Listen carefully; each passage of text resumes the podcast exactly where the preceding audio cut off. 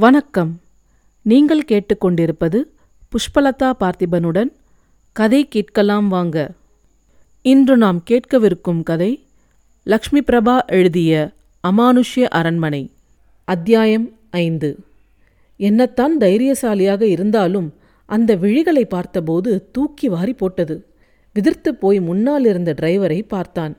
அவனுக்கு அந்த காட்சி தென்பட்டதாகவே தெரியவில்லை. அவன் பாட்டுக்கு காரை ஓட்டுவதிலேயே குறியாயிருந்தான். பார்த்திபன் மீண்டும் ரியர்வியூ மிரரை ஏறிட்டபோது அதில் ஒன்றுமே தென்படவில்லை. நிஜமாகவே பேய் கண்கள் தெரிந்ததா? இல்லை என் பிரம்மையா? என்று தெரியவில்லையே. அரண்டவன் கண்ணுக்கு இருண்டதெல்லாம் பேய் என்று சொல்வார்களே. அரண்டு போய் காரில் ஏறியதும் இந்த பிரம்மை தோன்றியிருக்குமோ? நான் அரண்டு போகவே இல்லையே. துணிந்துதானே காரில் புறப்பட்டேன். பின்பு எப்படி பிரம்மை ஏற்படும்? அதுதானே. இது பிரம்மையே இல்லை. நிஜம்தான். நிஜமாகவே ஒரு துர்சக்தி என்னை மிரட்டியிருக்கிறது. பயத்தை உண்டாக்கி என்னை நடுங்க வைக்க பார்க்கிறது. அதுதான் உண்மை. அதிலும் என்னை மட்டும் பயமுறுத்துகிறது. டிரைவருக்கு அந்த விழிகள் புலப்படவே இல்லையே. இதிலிருந்து என்ன தெரிகிறது? இந்த பார்த்திபனை மிரளச் செய்து பின்வாங்கி ஓட வைப்பதுதான் அதன் நோக்கமாயிருக்கும். அதற்கு நான் இடம் கொடுத்து விடக்கூடாது. இன்னமும் சென்னையின் எல்லையை கூட நான் கடக்கவில்லையே. அதற்குள்ளேயே இத்தனை ஆட்டம் போடுகிறதே. தீவுக்கு சென்று விட்டால் என்னென்ன நடக்கப் போகிறதோ தெரியவில்லையே. தொல்லியல் துறையிலிருந்து மூன்று டீம் புறப்பட்டு சென்றதே. அவர்களையும் இப்படிதான் மிரட்டியிருக்குமா? மிரட்டியதோடு நிற்காமல் அவர்களை காதும் காதும் வைத்தாற்போல் காவு வாங்கிவிட்டது போலிருக்கிறதே. இதுவரை அவர்கள் என்ன ஆனார்கள் என்ற தகவலே வரவில்லையே. இந்த ஆவிக்கு வீரியம் ஜாஸ்தி போல் தெரிகிறதே. காட்டுக்குள் போனதும் அவர்களை வேலை தீர்த்து விட்டதா? அல்லது தீவுக்கு வரும் முன்பாகவே அந்த மூன்று டீமையும் காலி பண்ணிவிட்டதா என்று தெரியவில்லையே? நிறைய விஷயங்களை ஆராய வேண்டியிருக்கும் போல் இருக்கிறதே. பலவும் யோசித்தபடியே பர்சில் இருந்த பாம்பாட்டி சித்தரின் படத்தை தொட்டு வணங்கிவிட்டு இருக்கையில் சாய்ந்து விழிகளை மூடிக்கொண்டான். அவ்வப்போது கண் திறந்து ரியர்வியூ மிரரை ஏறிட்டான். ஒன்றுமே தென்படவில்லை. இரவு சரிவர தூங்காததால் நன்றாக உறங்கிவிட்டான். காலை எட்டு மணி வாக்கில் டிரைவர் திரும்பி பார்த்து குரல் கொடுத்ததும் தான் கண்விழித்தான் பார்த்திபன். சார் டிஃபன் சாப்பிடலாமா? இதை விட்டால் வேற நல்ல ஹோட்டலே கிடையாது.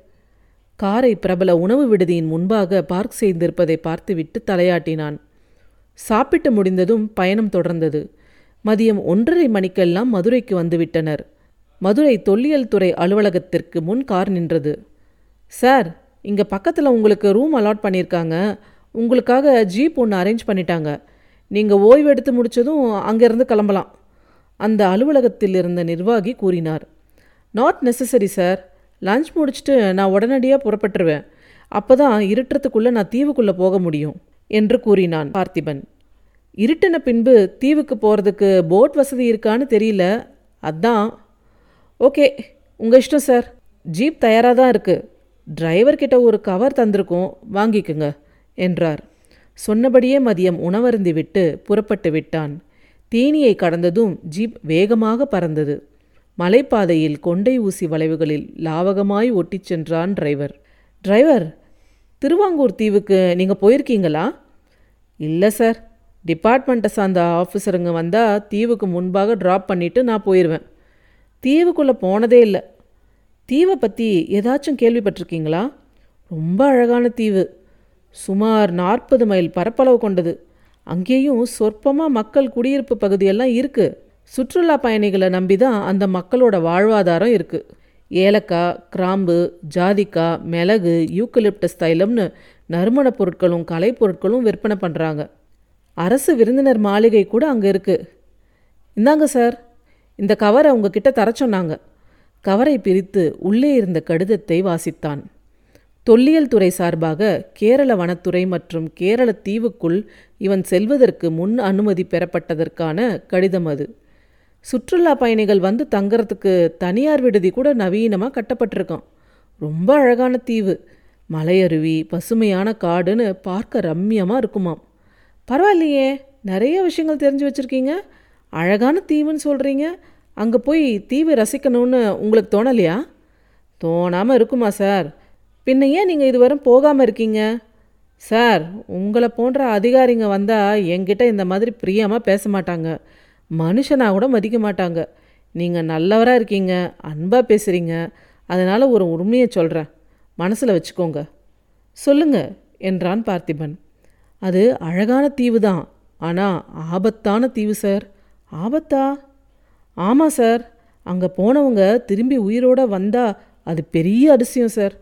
அங்கே அரண்மனை பக்கமே நீங்கள் எட்டி பார்க்காம இருந்தால் உங்கள் உசுருக்கு உத்தரவாதம். தப்பி தவறி போயிட்டா அவ்வளோதான் பயங்கரமான துஷ்ட ஆவி ஒன்று வீரியத்தோட காவு வாங்கிறதுக்கு காத்துட்ருக்கு சார். நீங்கள் ஜாக்கிரதையாக இருங்க. ஆபத்தை நீங்களே வழியை தேடி போய் பெரிய வம்புல மாட்டிக்காதீங்க. இந்த மாதிரி ஆபத்து இருக்கிறதையும் உயிர் பலி ஏற்பட்டதையும் கேரள அரசு மூடி மறைச்சிடுச்சு சார். விஷயம் தெரிஞ்சு தான் மறைக்கிறாங்கன்னு சொல்கிறீங்களா தெரியாமல் எப்படி சார் இருக்கும்? குட்டு வெளிப்படாமல் இருந்தால் தானே சுற்றுலா பயணிகள் வருவாங்க? அவங்க வராட்டி போனால் வருமானம் நின்று போயிருமே. பேப்பரில் மீடியாலன்னு இதுவரை அந்த ஆபத்தை பற்றின மேட்ரு லீக்கே ஆகாமல் கவனமாக பார்த்துட்ருக்காங்க என்றான் டிரைவர். ஓ பார்த்திபன் யோசனையுடன் சாலையை விரித்தான். இருக்கையில் தலை சாய்த்து கண்ணசந்தான். ஜீப்பின் முன் சீட்டில் டிரைவருக்கு அருகில்தான் அமர்ந்திருந்தான். அத்தியாயம் ஆறு. அன்பே நான் தங்களுக்காக என் உயிரை கூட தியாகம் செய்வேன். அரண்மனை வாழ்வும் சுகபோகமும் எனக்கு பெரிதல்ல. உங்களை கைப்பிடிக்கும் பாக்கியம் கிட்டினால் போதும்.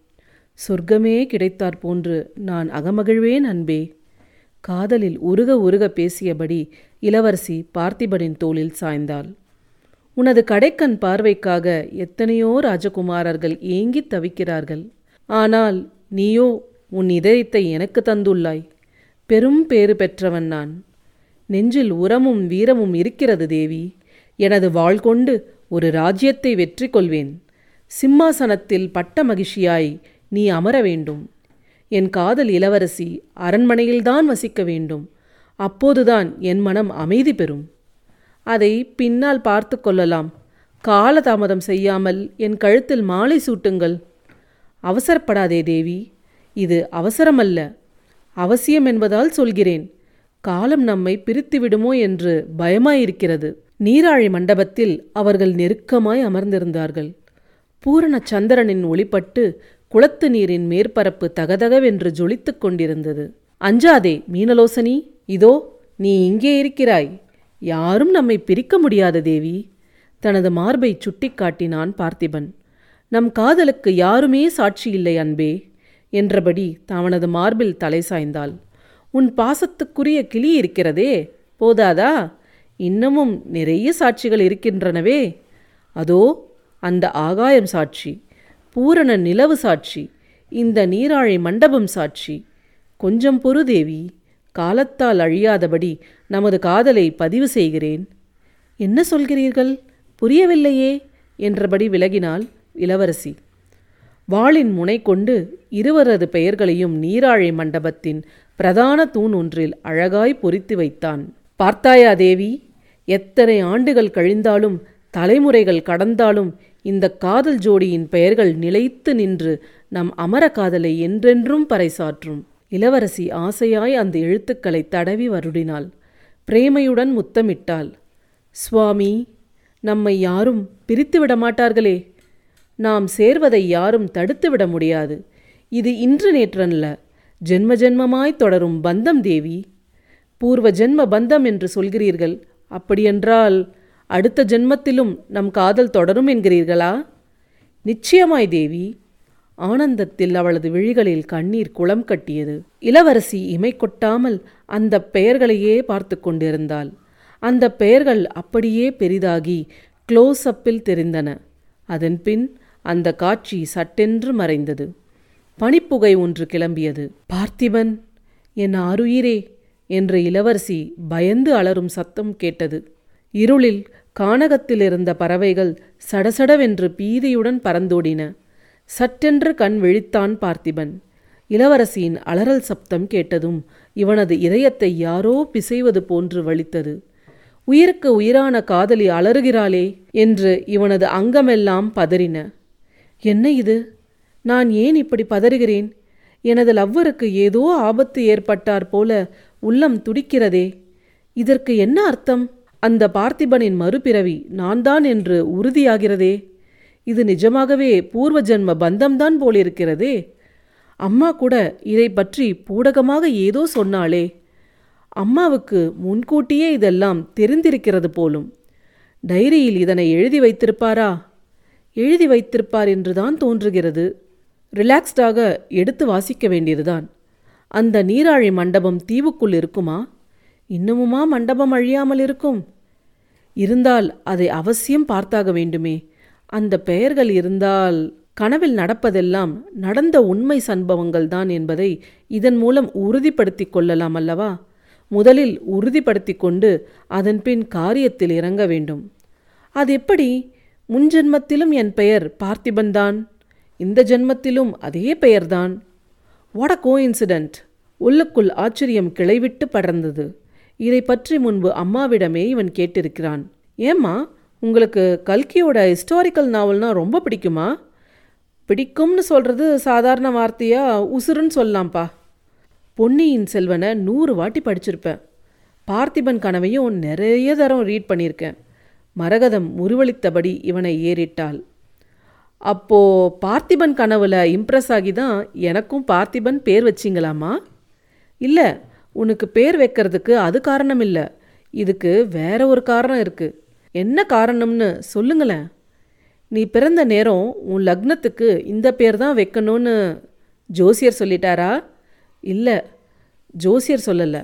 எனக்கு உத்தரவு வந்தது. உத்தரவு வந்ததா? யார்கிட்ட இருந்து உங்களுக்கு உத்தரவு வந்தது? அது வந்து ஒரு மகான் திடீர்னு வீடேறி வந்தார். பிறந்த குழந்தைக்கு பார்த்திபன் பேர் வையின்னு சொன்னார். பார்த்தா தெய்வாம்சம் பொருந்தினவராக தெரிஞ்சார். விபூதியை என் கையில் கொடுத்துட்டு போயிட்டாரு. அந்த மகான் கிட்ட உத்தரவுப்படி தான் உனக்கு இந்த பேரை வச்சேன். அவர் இப்படி சொன்னதுக்கு ஏதோ ஒரு காரணம் இருக்குன்னு நான் உறுதியாக நம்பினேன். ஓ அந்த காரணம் என்ன? உங்களுக்கு விளங்கிடுச்சாமா? ஏன்? இன்னைக்கு இத்தனை குறுக்கு கேள்வி கேட்குற பேச்சை மாற்றாமல் பதில் சொல்லுங்கம்மா ப்ளீஸ். தெளிவாக விளங்கிடுச்சு. போதுமா? அது என்னன்னு என்கிட்ட சொல்லக்கூடாதாம்மா? எனக்கு புரியறதுக்கு பல காலம் ஆச்சு. காலம் வரும்போது அது உனக்கு தன்னால் தெரிய வரும். நீங்கள் சொன்னால் என்னவா? அதை சொல்கிறதுக்கு எனக்கு ரைட்ஸ் இல்லைப்பா. நான் சொல்லவும் கூடாது. கண்டிப்பாக தக்க தருணத்தில் உனக்கு சகலமும் வெட்ட வெளிச்சமாகும். அது வரைக்கும் நீ வெயிட் பண்ணித்தான் ஆகணும். பொறுமையாக இரு பார்த்திபா. பொறுத்தார் பூமி ஆழ்வார்னு பழமொழியே இருக்கு. புரியுதா? மரகதத்தின் குரலில் கண்டிப்பு துணித்தது அத்துடன் அந்த பேச்சுக்கு அவன் முற்றுப்புள்ளி வைத்துவிட்டு அமைதியாய் தன் அறைக்குள் சென்று விட்டிருந்தான். திருவாங்கூர் தீவு உங்களை வரவேற்கிறது என்ற போர்டு சற்று தூரத்தில் தெரிந்தது. அந்த போட்டின் அருகே ஜீப் வந்தபோது காட்டுப்பூனை வேகமாய் குறுக்கே பாய்ந்தோடியது. இந்த பாகம் இத்துடன் முடிவடைகிறது. இந்த கதை உங்களுக்கு பிடித்திருந்தால் தொடர்ந்து வரும் அடுத்த பாகத்தையும் கேட்கவும். நன்றி.